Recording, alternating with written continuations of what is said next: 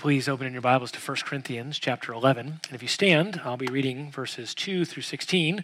1 Corinthians 11, verses 2 through 16. And if you notice how quickly we're, we're moving through this passage, you realize that we're going to be reading through this a lot more.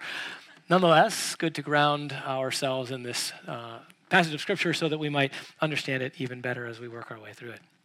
1 Corinthians 11, beginning in verse 2. Now I praise you because you remember me in everything and hold firmly to the traditions just as I delivered them to you.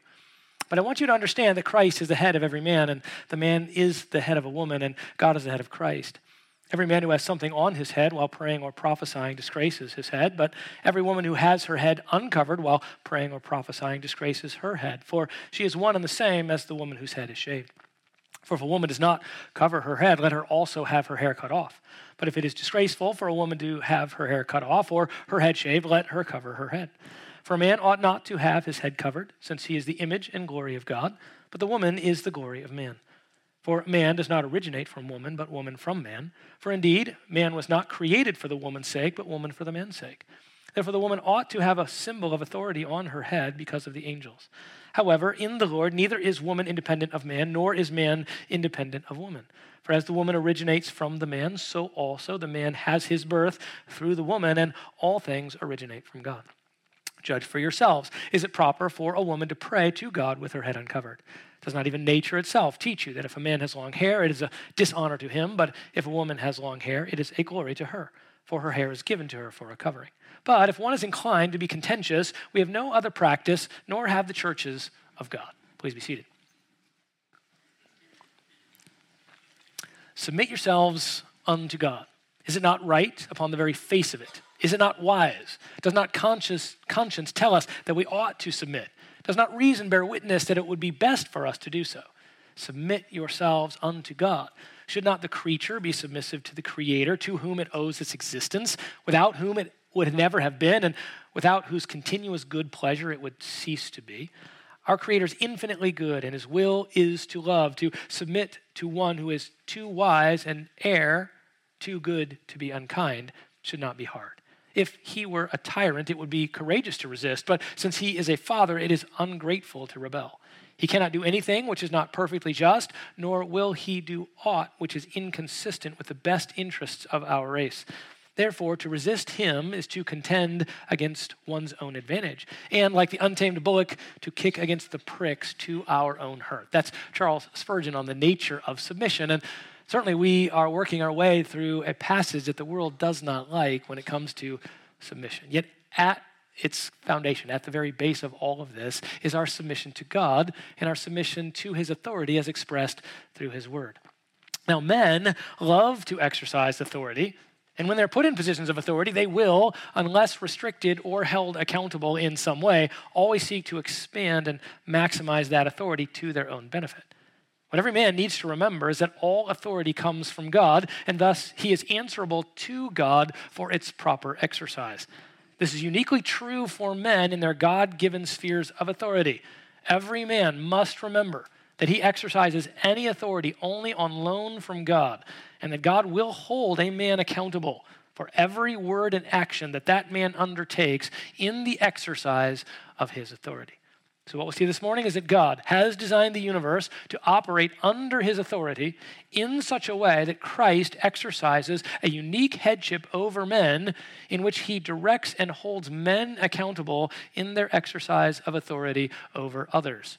God has designed the universe in, to, to operate under his authority in such a way that Christ exercises a unique headship over men, which he directs men and holds men accountable in their exercise of authority over others. Male authority is bounded and directed by Christ's authority. Now, 1 Corinthians 11, we have really only studied verse 2 and have introduced verse 3 in light of trying to figure out what in the world verses 4 through 16 mean. And it is important for us to do all of this groundwork because these issues of male and female headship, of man's submission to Christ, even of the idea of, of God being the head of Christ, really as it reflects itself in the cultural conditions going on in Corinth and the very nature of our hearts when it comes to uh, submission in relationships, these are things we have tremendous confusion on. And of course, that's only been, uh, you know, it's been accelerated over these last 20 or 30 years. So we're taking some time to dig into these issues. Things that Paul says in verse 3, you know, the depths of, of the nature of relationship and hierarchy and submission and authority, he just kind of says in passing to kind of set the groundwork and then launch into the real issue that he wants to get at. Yet we need to work our way through these things so that we remind ourselves again of what the church has always known and believed about the nature of authority, about the nature of submission, about the nature of our response to God. So we've been working our way slowly. And we talked about last week the nature of hierarchy, authority, and submission, that it's built into society, it's built into the church, it's built into the family. There's a created order, a spiritual order. I mean, even the idea that, that perfect angelic beings, beings that are perfect, the angels that did not fall, they even they in their perfection they have a hierarchy they have leadership and authority even uh, even amongst the angels that do not sin and also we discussed the fact that even in the trinity there is a kind of authority and submission now we're going to have to work our way carefully there. That's coming in a couple of weeks. We don't want to misunderstand what that actually entails. But nonetheless, it is built into this passage where it says God is the head of Christ. So we're going to have to work our way carefully through what is implied by authority. And really, we ended last week by drawing out five implications, or really five applications of, of, the fact that there is hierarchy in relationship, that there is authority and submission built into all the relationships that are in the universe. These, these were the things we ended with. Authority and submission are an indispensable element of God's eternal plan. Two, authority does not imply superiority of ability, personhood, intellect, spiritual, spirituality, or value. It may be that one is superior over another as God is superior to us, but that is not implied in any way in authority. Therefore, submission does not imply inferiority of ability, personhood, intellect, spirituality, or value. Hierarchy then does not inherently promote abuse, domination, coercion, or manipulation. And authority and submission are based on biblical love and wisdom, not tyranny and domination. Before moving on to the particular issues in Corinth, even though we have set that groundwork, it's important for us now to understand what Paul means in verse 3. So we're going to dig into each of these phrases, each of these aspects of headship. And you'll remember that the very first time we introduced this passage, we spent all our time discussing what the word head means, the nature of headship, because it is foundational to this passage and to authority and submission relationships throughout the Bible. So we'll look at each one of these in turn. Christ as the head of every man, the man as the head of a woman, and God as the head of Christ, because Paul's main point is that everyone has a head to whom they are accountable, and they must exercise their authority in light of that accountability. No one exists without accountability to someone else. So let's begin with Christ as the head of every man. First, this is a unique relationship between Christ and men, and I'm convinced that that is men as in males. Certainly, the word man can be used in a general sense, men and women. But here it's very clear. He begins with, I want you to understand that Christ is the head of every man, and the man is the head of a woman. He's not changing, not saying, well, Christ is the head of men and women, and then men and women are the head of women. No, man remains consistent throughout this verse. He's speaking to men. Why? Because he's going to be addressing them in light of their unique authority. And he wants to be very clear that as he as he clearly lays out that the man is the head of a woman, that first and foremost, that man's authority role over a woman is to be understood in light of every man's authority or submission underneath Christ and Christ's authority over them. The proper exercise of authority is always carefully bounded again by the authority above us.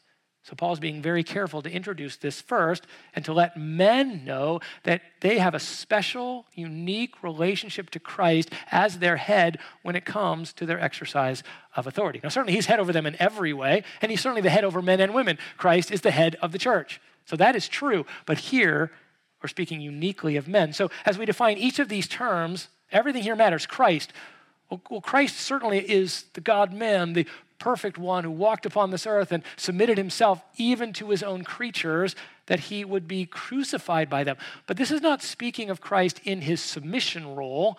This is speaking of Christ as Savior and Lord. Each of those, both of those roles, give him the right and authority to rule. So both Savior and Lord are titles from which Christ rules. So this is Christ as the head the anointed one, the Messiah, the second person of the Trinity, who as Savior and Lord has the right to rule and most specifically in this passage, has the right to rule or exercise his authority over men. Christ is the head. we spent a lot of time on that. I'll just give you the definition, remember. This concept of headship is that the head relates to rule and authority, the position or station from which authority is to be lovingly exercised for the good of those under authority and to the glory of God from whom the authority originates. This is an authority term.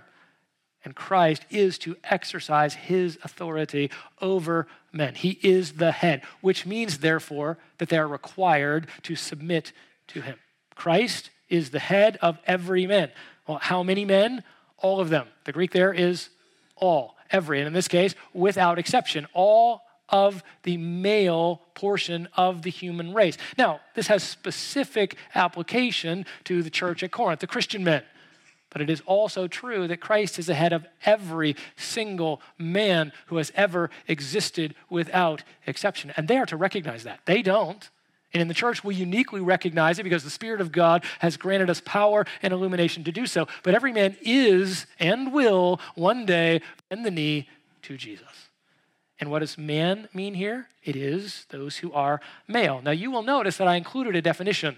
I don't do that to be cheeky, right? In one sense, you know, well, what's a man? Because this is tremendously debated. In fact, if you look at the literature now, science will tell you, the vast majority of scientists uh, will tell you that there is no real definition of male. We don't actually know what it is. And of course, there's male, and then there's man, there's sex, and then there's gender. So we're going to confuse all these things.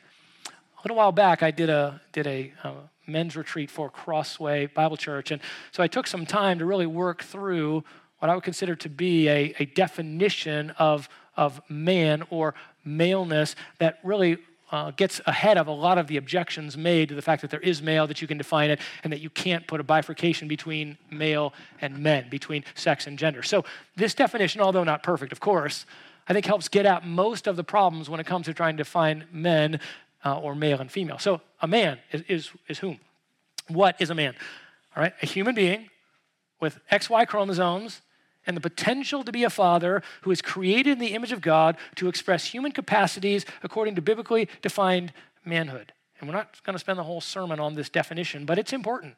There's a certain physicality that is represented here, the XY chromosome. There is a potentiality which is vital. That is, men are those who have the potential to be fathers, the potential to generate sperm. No female can or ever will be able to do this. They will not be able to generate, to create, that which would enable them to be fathers. Only men can do this. God has built them in that way, and it is part of the definition of who they are as male. Of course, then also they are created in the image of God, and they express their human capacities according to how the Bible defines manhood. And the Bible has specific rules and roles for those who are men. So you cannot make a distinction between male and men. There's no distinction between sex and gender. One, they are one uh, and the same. They're united together. Now, to kind of flesh out that definition a bit, and I commend much of the work of the Council for Biblical Manhood and Womanhood, and they wrote a really essentially a definition of biblical manhood and womanhood, a whole book. And it's a great place to start. It was written a while back, but uh, they've updated it some, and it's a great place to start in this whole, you know, in this really mess of what is now manhood and womanhood. They do a great job, and this is John Piper's definition of, of, of what a male is, what a man is in light of Scripture, and I've kind of modified it a bit, but essentially it is to uh, what it is to be a man, what it is to be maturely masculine, is to understand and embrace the unique aspects and responsibilities of being specifically created as male in the image of God, including love and submission to God, conformity to the image of Christ, leader and worker in culture, friend and co laborer with men, empowering servant leader and protector with women, loving provider and servant leader as a husband, shepherd and servant leader and teacher in the church, loving disciplinary nurturer as father. Men have roles. They have roles on the basis of the fact that they are male, and God has specifically designed them to accomplish these things. And in doing so, God has created a unique relationship with men in which He is their head. When they exercise authority, they must always understand that they have one who exercises authority over them. And this is something that men love to forget. They will acknowledge the fact intellectually, they will acknowledge it as Christians, and yet they want to they tend to want to live their lives in light of their own personal autonomy. And we're taught to do this. This passage destroys that concept. Men, you have no autonomy when it comes to the exercise of authority. You are under authority at all times.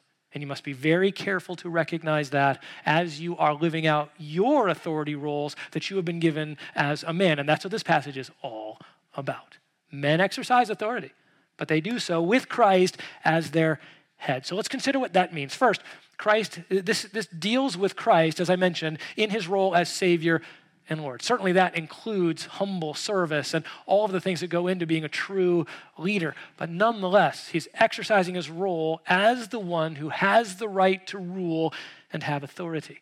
As Savior, he has the right to exercise authority. You might have forgotten that. The fact that he is the Savior means also that he has the right to rule. So turn to Philippians chapter 2. And that's why you can't really you can't put a distinction between savior and lord. The savior is the one who is Lord. As Savior, he has the right to rule as Lord because of what he's accomplished as Savior. So, Philippians, and, and, these are familiar verses to you, Philippians 2, beginning in verse 5. Have this attitude in yourselves, which was also in Christ Jesus, who, although he existed in the form of God, did not regard equality with God a thing to be grasped, but emptied himself, taking the form of a bondservant and being made in the likeness of men. And being found in appearance as a man, he humbled himself by becoming obedient to the point of death, even death on a cross. For this reason also, God highly exalted him and bestowed on him the name which is above every name, so that at the name of Jesus, every knee will bow of those who are in heaven and on earth and under the earth, and every tongue will confess that Jesus Christ is Lord to the glory of God the Father. Christ's willingness to lay down his own life in submission to the Father and for the redemption of his people demonstrates his worthiness to rule over them. It did not earn him the right to do that, it demonstrated the right that he was worthy. This was acknowledged by God in, in exalting him back to his right hand, to the place of authority and glory that had existed before. Christ did not earn authority or exaltation in his incarnation and sacrificial death. He demonstrated his worthiness of it. He may rule you because he is your Savior. He died for you, rose again on your behalf, and He has the right to dictate every portion of your life without exception. Men, do not forget that. Your Savior is your Lord. But of course, He also rules as Lord directly. That is, the, the very Creator God. Right? He has inherently all lordship, all right to rule. The master, the one who rules over all. Turn to Colossians chapter 1. Colossians 1, verse 15. He, Christ, is the image of the invisible God, the firstborn of all creation. For by him all things were created, both in the heavens and on earth, visible and invisible, whether thrones or dominions or rulers or authorities. All things have been created through him and for him.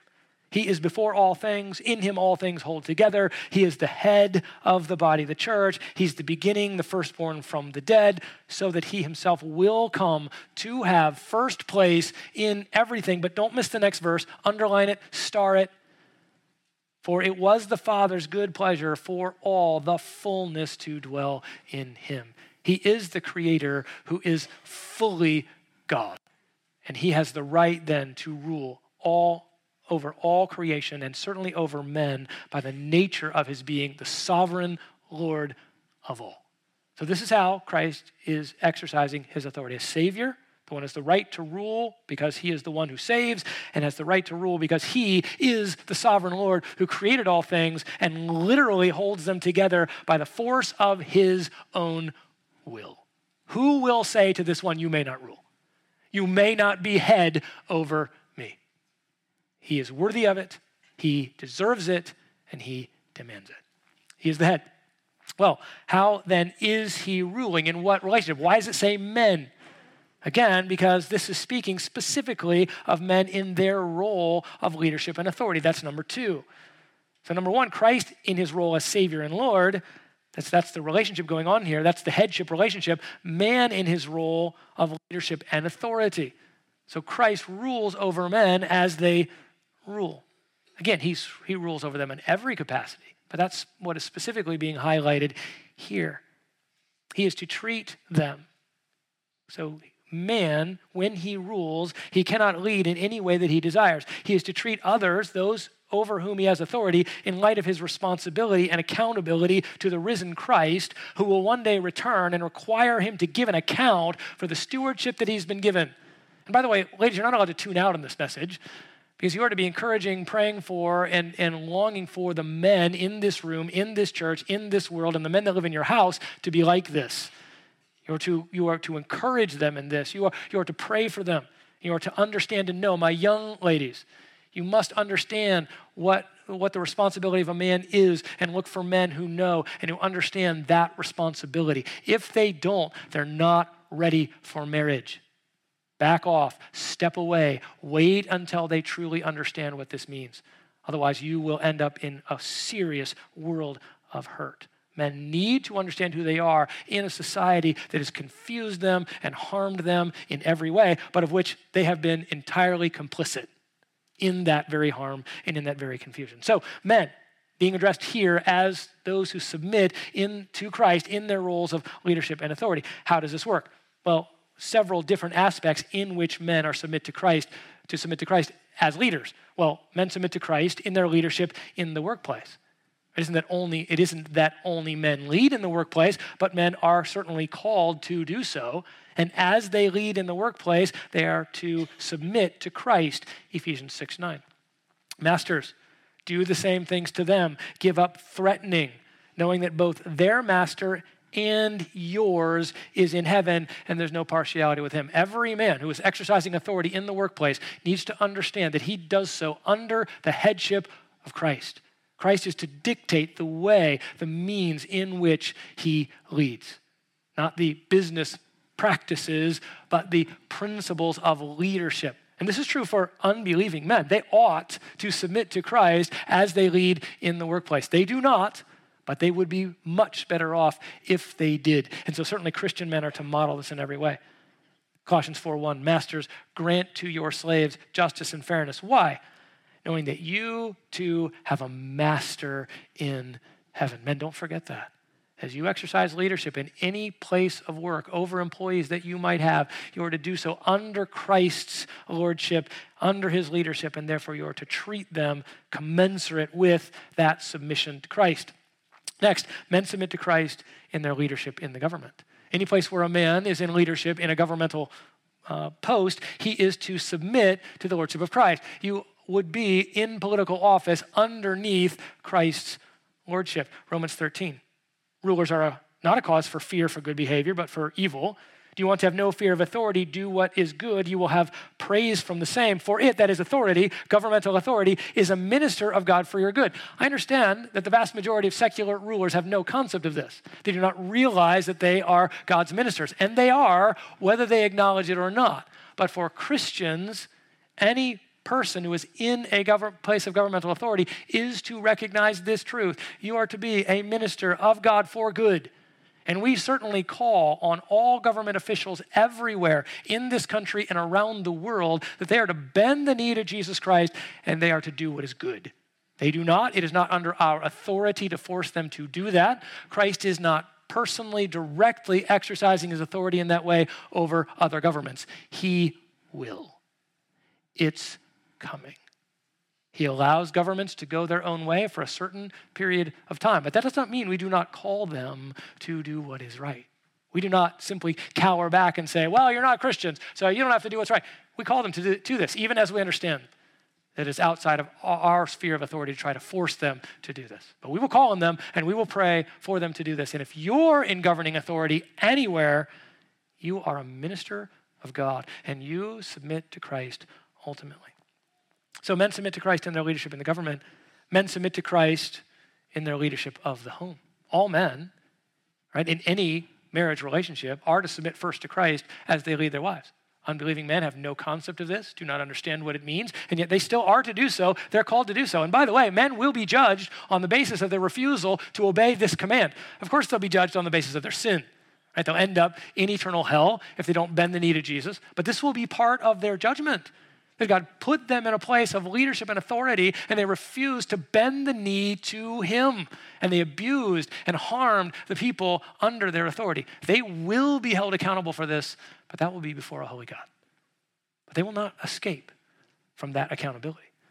Not in the home, not in the workplace, not in the government. Well, we're going to spend a lot of time on men and their role of leaders in the home and their submission to Christ next week. So I'll just simply remind you that that's true. Ephesians 5:23. The husband is the head of the wife. How? As Christ is the head of the church. He himself being the savior of the body. So you men are to exercise leadership in the home, but only under the leadership of Christ. That comes first. He's your head. And so you respond to his leadership. Fourthly, here, men submit to Christ in their leadership in the church. Yes, men are to lead in the church, and exclusively men in the church as elders, as those who shepherd, but they must first understand that they exercise that authority as shepherds underneath the authority of the chief shepherd. And this bounds their authority and guides it, directs it, shapes it, and keeps it accountable in the proper place. 1 Peter 5, go ahead and turn there. 1 Peter chapter 5, verses 1 through 5, or 1 through 4.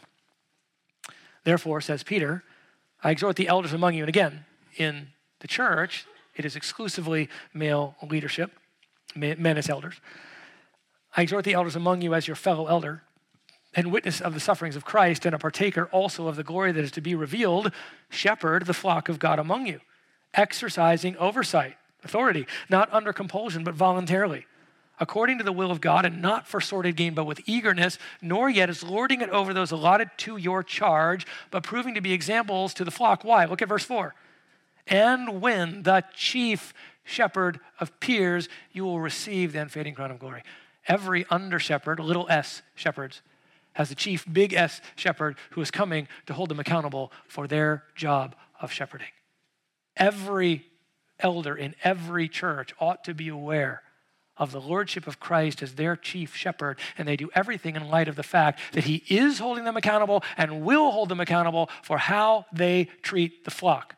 They may not choose to do what they desire. They may not invent this on their own. They may not do so in their own autonomy and their own authority. Every elder of every local church is to submit fully to the lordship of Christ over their leadership of the flock. They will answer for how they feed, protect, discipline, and oversee the flock. They will answer for how they love the flock, nourishing, cherishing, serving, and giving their lives to the flock. So it's not only in their exercise of authority that they will be accountable to Jesus, but in their exercise of love and servanthood, because this is how Jesus led. And he will hold them accountable to be as he. So, in all these ways, Christ is the head of every man, and most specifically and uniquely, as men exercise their leadership. They must always keep this in mind. Now, I'd like to expand this out a little bit so we can consider Christ's role as head over men in general. And it's here, or in most of these ways, that women also are included in the headship. And yet again, we're still going to focus on men. That's the focus of our passage. And men, you need to understand that God has a unique, again, headship over you as you exercise authority, but He has unique headship over you simply as one of His children and as a male who is one of His children. Because you're uniquely male. You're not the same as a female. And so God's headship over you has unique aspects to it. Again, so women, for, for you, as you hear these particular uh, ways that Christ exercises headship, He does these over you as well. Nonetheless, men, stay with me this morning because this is Christ's authority over you. First, he exercises this authority in the form of a superior. This is really important, and it's why I belabored this last week. There is headship, which does involve one who is superior ruling over another. And that superiority is based on their, and I used the big word ontology, that is, their form of being. Christ, God, is superior because he is God. He has a different order of being. We come from him. Every human being is on the same level, the same order of being, even though they have different abilities. God is inherently and always superior over men and over creation. But that does not mean that when a man leads his wife, it implies that he is superior, nor does it mean that he has the same scope of authority as Christ does. This is incredibly important. The church has gone so wrong when they take Christ's authority over a man and somehow consider it essentially the same as a man's authority over a woman. It has similarities, but Christ is and ever always will be God. And so he exercises his authority over men as a superior, and no man ever does that over a woman. Additionally, Christ exercises his lordship in superiority over every aspect of a man's life. A woman, a man may not exercise his authority to the same extent as Christ exercises authority over us. Men do not have the right to rule over women in every level of their being. Christ does, men don't. Remember that I said that, and we will work our way into that next week. Additionally, the idea that man is master over a woman, that the male female relationship is the same as a master slave relationship, is a grievous error that has also led to many problems. Headship of a master over a slave is not the same as headship of a man over a woman. And either way, if you equate headship, male headship over women to Christ over men, or men over uh, man over a slave, as it were, or even, even over an employee to some degree, then you've misunderstood entirely the nature of the male female relationship, which we'll get into next week. Christ exercises authority as superior. We already read Colossians 1. He is the image of the invisible God. In him, all the fullness of deity dwells in bodily form. He is the one who holds the universe together. You don't stand before a woman or an employee or a, or a political, you know, or someone in the government, someone who's a citizen, and say, I hold the universe together. Although you would think in some homes and in some countries that that's who the men were and who they thought they were. That they thought they literally were the ones holding the universe together. Don't make that mistake, men. You don't rise to that place. And do not take it in any way you are an inferior to a superior God who rules over you. Be humbled and be humble. Bend the knee. He rules you, He owns you, He is infinitely superior to you. Guys, if men would just get this, men are like, Who am I? What should I do in this world? I'm so confused as to what I do. And I'm not, I'm not minimizing that. The world has, has harmed men in a thousand ways. Satan is destroying manhood just as he's destroying womanhood. But I will tell you who you are. The Bible will tell you who you are. You are a man under authority. You are a male who relates to your Savior and Lord as one who is your superior and ruler. It's not only that, but it is no less than that. That will humble you properly so that you can you can carry out all your other leadership roles and you can respond properly in every situation. Christ is superior to men, and thus his authority extends over them uniquely to every part of their lives and being. That's how strong God's authority is, Christ's authority is.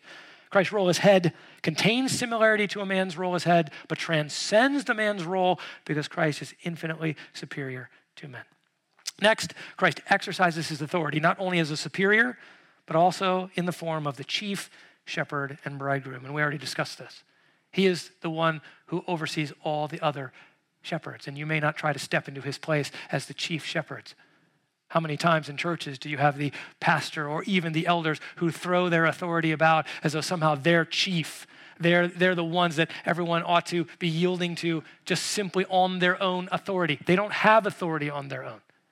It is brought, it is brought from God, and they must always remember that the chief shepherd is coming. Same with the bride, or excuse me, the bridegroom. Men, yes, you have a wife if you're married. You have a wife who is your bride. You are the bridegroom, but remember, you're the little b bridegroom. There's a bigger bridegroom coming. And how you treat your wife, you're going to answer to that larger bridegroom who is the one who oversees his church as his wife.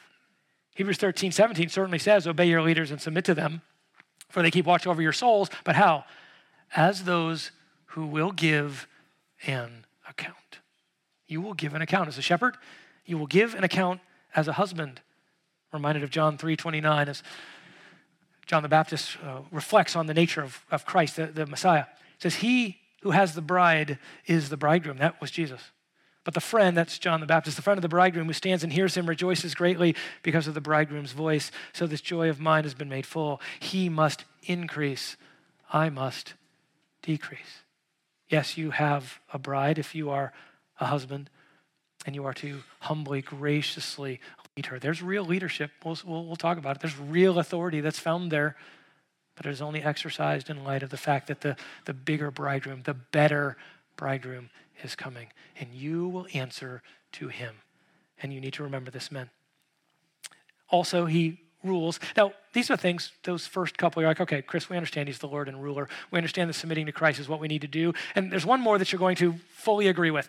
Again, as a well taught church who, who, who delights to be underneath Christ, because the, the next form in which Christ rules is through his word.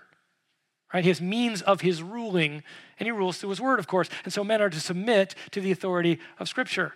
Isaiah 66, 2. For my hand made all these things. Thus all these things came into being, declares the Lord. But to this one I will look, the one who is humble and contrite of spirit, and who trembles at my word. Man, you're to tremble. I'm a man, you know, I don't fear anything. You had best fear the word of the Lord. You had best fear God. You had best humble yourself underneath his authority through his word. It's mediated authority. We're not waiting for Jesus to show up and tell you what to do. He's told you what to do in His Word. And so you are to humble yourself underneath that. Now, again, the men sitting in this room are like, we got that, the majority.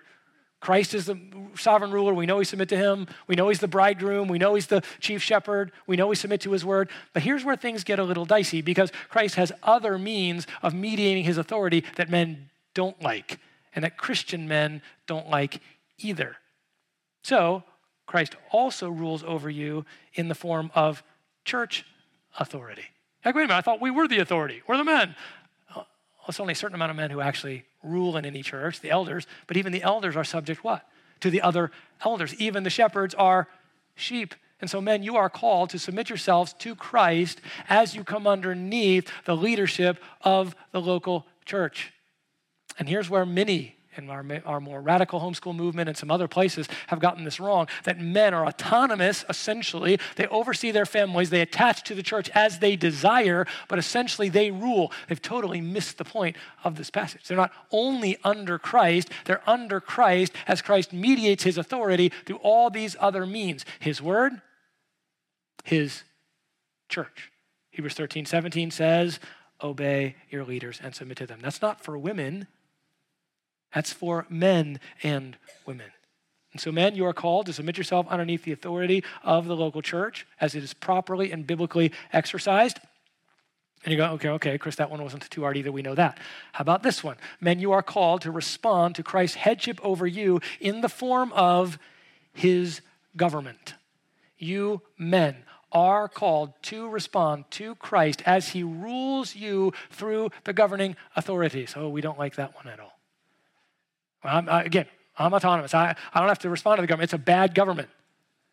Well, many of them are.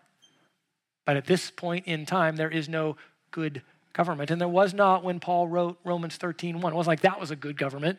So he could say, look, submit yourself to that government. Nero's government's good. The Roman emperors are good. Also, rule of law. It's so much better than. You just don't know your history. You think, you think this is bad? You think what we have now is a difficult governmental system, it's getting worse? This is, this is the best you are ever going to see. Right? Put me back under the Roman Empire. That would have been great. So much rule of law. You understand Roman rule of law. We're the law. And we come in and we destroy you, we destroy your civilization, we totally wipe you out, we drag you off into slavery, and then we say, obey our rules. That makes for great peace because they ruled everything. And if you didn't, what would come and destroy you and kill you, take your children, take your stuff, and burn down your country? That was the rule of law. I don't think that's where we want to go. But it was government. And that was the government to which the men were called to submit. Now, again, we've worked our way through some of these things. The bottom line is that wherever the government does not direct men in direct violation of scriptural principles, and most directly when it comes to the proclamation of the gospel, you are to submit as a man. And you are not accomplishing your role as a man if you don't submit. It's not men don't submit. It is the structure and basic nature of men that they what? Submit to Christ through his authority. So women submit, men don't submit. Are you getting my point? Are you getting the point of Paul in 1 Corinthians chapter 11? Men submit everywhere. They have their own role of authority, and they don't submit in that, but they submit around that so they might properly live that out. Now, final thought here under this how men submit, in what form? Men submit to Christ in the form of his creation, that is, in how he created them. You were created as a man, not a woman. You may not respond to God's creation of you as a man and say, I won't be that. I'm going to be a woman. You do not have that authority. You were created to be a man, and therefore, regardless of how you feel, regardless of how you were raised, regardless of what society says, regardless of the things that might rage inside your inner man of what you want to do, you are not allowed to treat yourself or view yourself in any way differently other than a man. And there's no difference between maleness and being a man. There's no difference between gender and sex when it comes to this. God views you the same. I will say this gently, but God knows your pronouns and He's the one who determines what they are, not you. You may never uh, assume your own identity when it comes to maleness and femaleness. This is how He created you. Not only your unique creation as male, but all that comes along with it, the roles of being a man. You may not abdicate those. Men do those to greater or lesser degree. They're better or worse at them. But you may not abdicate your role as a leader in the home. You may not abdicate your role as a leader in the church. That men do this. You may not set, step aside because you don't want to do those things or you don't like that role. This is what God has given you, so you learn how to live it out, regardless of your personality. Now, Christ's headship over men is not only his authority over them. Number two here, Christ loves men. Part of his authority over them, his headship, headship is not only authority, it is also love and care. And men need to be reminded of this. Because being a man is a difficult task. It's not being that being a woman is an easy one. But since we're focusing on men, you're called to do things that are very hard. And you're called to stand up in a society that is beating you down in every way to tell you that you cannot live out the things that God has given you to do. You need to know that your ruler loves you, He gave His life for you. He has your best in mind. He is caring for you when you fail and when you flail and when you're not the head that you need to be at home and when you do not exercise your authority properly and when you are struggling to do what you need to do. Your head still loves you and cares for you and meets your needs. Christ loves men. He desires their best. He instructs them. He sanctifies them. He disciplines them. He saves men, laying down his very life for them. Your head also sanctifies you. Christ sanctifies you. He is drawing you to look like himself. This is his greatest goal for you is that you look like Jesus. And so he's drawing you to, to, to live his very character. Men, you grew up, say you grew up in a home where there was no father figure. The father figure you had was harsh and, and harmful. example of everything a father should not be. Those are difficult things. The past is strong. The past is highly influential, but the past is not determinative. You now have a model in Christ of a father who cares and loves and sanctifies and has the power to protect and guard and help you instead of hurt you, and that's how he exercises it. You don't need to be confused about who you are. You don't need to be confused about what a father is or what a man is because the Bible tells you, which is why it is so deadly when Satan removes the idea of manhood and tries to suck it out of the Bible.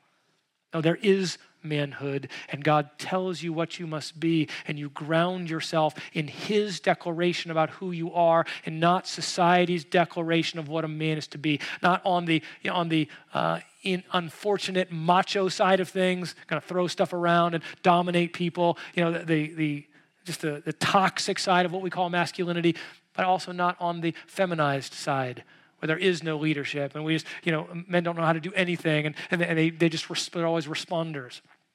He teaches you how to live. Ephesians 5.26, so that he might sanctify her, that is Christ sanctifying the church, having cleansed her by the washing of water with the word. And Christ, and, and I hope, men, this will be of, of such benefit to you, such a blessing to you. Christ nourishes and cherishes you.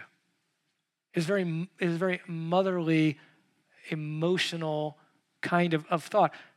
Because in Ephesians 5.29 says, no one ever hated his own flesh, speaking of how a man is supposed to treat a woman, but nourishes and cherishes it just as Christ does the church. He nourishes you. He cherishes you. This is part of his, his maleness as God, as it were. This is part of how he, he fleshes out his headship over you, is that part of it is nourishing and cherishing, feeding, warming, caring, protecting. Doesn't mean he protects you from difficulty. It means he shepherds you through it. Doesn't mean no hardship comes into your life. It means he's close to you and draws near to men. Doesn't just draw near to women. Doesn't just draw near emotionally to, the, you know, to someone who's emotional. Your emotions have nothing to do with it. He draws near to you, close to you. Whether you feel his presence or not, he is there. And he is nourishing you, warming you, as a mother would bring the child to feed it close with the warmth of her body. This is what God does for men. He cares for you, and you need to learn how to love and delight in this truth. The world will not care for you this way. You're not some kind of autonomous person who operates within the world to do your own thing. You are one who is nourished and cared for and ruled over by the God of the universe, by Christ Himself. Well, how do we respond to this? Really, this is bound up in Christ's rulership, but just simply men's role in submission. How do we respond to Christ as head? We submit to the leadership, instruction, and discipline of Christ. We, we come under it. We recognize him as leader. We respond to all of his instructions and to his discipline. We yield. And we do not get angry and shake our fist when God brings his discipline. I'm a man, you can't do this to me. No, I do this because I love you, says your loving Father, your head. Men receive and respond to the strength and provision of Christ. Not only can you not do this on your own? You are not to try to do it on your own. You must receive His strength. You cannot accomplish your purposes if you try to do this on your own. That is not submitting to Scripture, not putting yourself in the places that God has given you so that you can be strong. Men, you are not some kind of macho, autonomous man who develops all your own resources and builds everything you need all by yourself so that you can accomplish your own goals. You are needy, and you must respond you are called to respond to the strength and provision of Christ. I mean, who would have thought that that would be a negative concept? But for too many men, it is. I don't, I don't need anybody's help. Yes, you do. You need the help of the God of the universe. You cannot lead your wife well. You cannot lead the church well. You cannot accomplish what you need to anywhere in society. Men help Christ to accomplish God the Father's purpose and work in their submission role to Christ as their head, men help Christ accomplish God the Father's purpose and work. You are not here, men, to accomplish your own work. Oh, you have work to do. You have a career to pursue, to provide for your family and care for the church. You, you have a family to raise. But all of this is done underneath or in with the thought of what are Christ's purposes in the world to build his church, to make disciples, to ultimately see that others look like Jesus. That's what you're called to do. And you may not build your life around your own purposes, your own desires, your own gain, your own rules. You are here to do the work of God the Father because that is what your head is here to do. Christ came to do the work of the Father. You, men, were left to do that work. And so you must look into your life and determine am I living this for me? I, I, rule my home and I rule my life based on my own desires and goals, then you are failing, and God will hold you accountable for that. You are to build your life and family and your career all around the purposes of God in Christ. Men, this is your call. And of course, then, fourthly, you are to honor and glorify Christ alone. You are not to honor and glorify yourself. You are not to puff out your chest and say, Look at what I'm doing. Look at how great things are. Or the flip side of it, to say, Everybody, look at me because everything's so poor about me. I've got nothing. I wasn't able to accomplish anything. And all your life is built around having people focus on you because you're a failure. Both of those are arrogant and bringing no glory to Christ whatsoever. You point to Him and you say, He is great. I'm meager. My gifts are limited. My influence has been small. Great.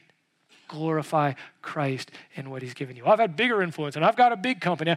Great bend the knee to Jesus and glorify him because he deserves it. Let's pray. Lord, we thank you for your headship over us as men.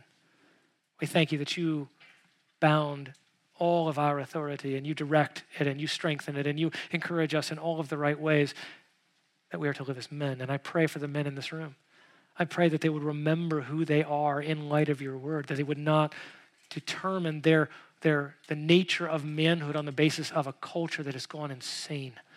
Lord, help us to, to recognize, to respond to your headship. And as we do so, might we be the men that you've called us to be. And we step forward into our families and into the church and into society, receiving your strength, humbling ourselves underneath your instructions, and bringing you fullest glory. In your precious name, Lord Jesus. Amen.